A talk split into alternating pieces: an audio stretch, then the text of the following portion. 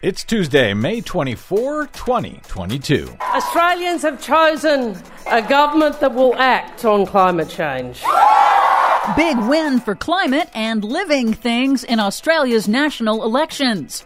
Global warming made record South Asia heatwave more likely and much worse. Plus, grid regulator warns most of the U.S. is at risk of blackouts this summer. Oh, fantastic. All of those stories and more straight ahead from BradBlog.com. I'm Brad Friedman. And I'm Desi Doyen. Stand by for six minutes of independent green news, politics, analysis, and snarky comment. Oh, beautiful for smoggy skies, insecticided grain, for strip mined mountains, majesty above the asphalt plain. America, America, man sheds his waste on thee and hides the pines with billboard signs from sea to oily sea. Thank you, George Carlin. You are missed. This is your Green News Report.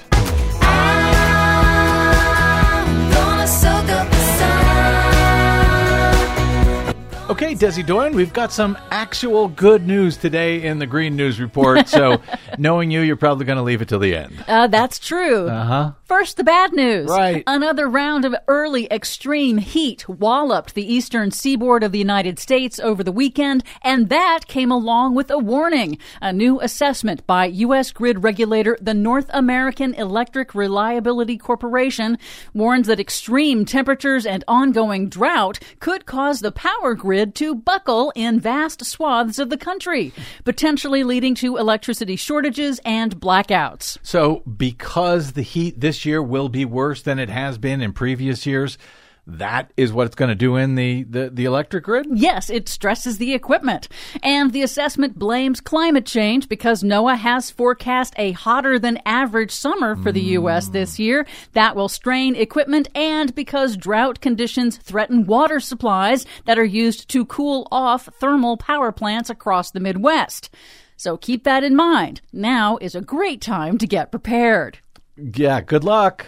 Russia is again using energy as a weapon. Russia shut off natural gas deliveries to Finland over the weekend in retaliation for Finland applying for membership in NATO and because Finland refused Russia's new demand that it now pay in rubles. And I suspect Finland doesn't even care. They do not. Finland's state owned gas wholesaler says it has been preparing for this exact situation since before Russia invaded Ukraine and expects to have ample supply barring any disruptions in gas transmission, like, say, a cyber attack on a pipeline. Uh oh.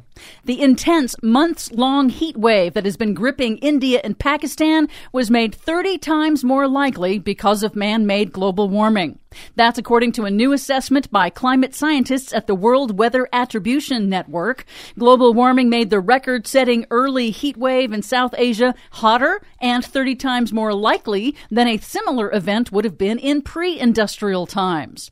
The heat wave caused at least 90 deaths across India and Pakistan, triggered forest fires and floods from fast melting glaciers in the Himalayas, and stunted India's wheat crop, helping to fuel an emerging global food crisis. The scientists warn that future heat waves will likely be even hotter and occur even more frequently than today unless governments act to curb emissions. And of course, they won't. Some good news a new report by the International Energy Agency finds that global sales of electric cars hit 2 million in the first three months of 2022, not quite double over the same period of last year. But less good news the IEA shows that the U.S. is still playing catch up, still falling behind global EV market leaders China and Europe in expanding battery supply chains and EV manufacturing. Most advanced batteries today are sourced from Asia. And finally, some great news for people and things that live and breathe in Australia, where voters overcame a relentless barrage of climate disinformation from Rupert Murdoch's media empire to oust the conservative Australian government in favor of the left leaning Labor Party that had pledged swift action on climate change to cut Australia's emissions and expand renewable energy. Out is abrasive conservative coal promoting Prime Minister Scott Morrison, who once brandished a lump of coal in Parliament to attack climate policy and who also pushed expansion of coal mining and exports. Polls show climate was a top concern for voters after a slew of record breaking bushfires and flood disasters since the last election just three years ago. Here's new Labor Prime Minister Anthony Albanese. We have an opportunity now to end the climate wars in Australia.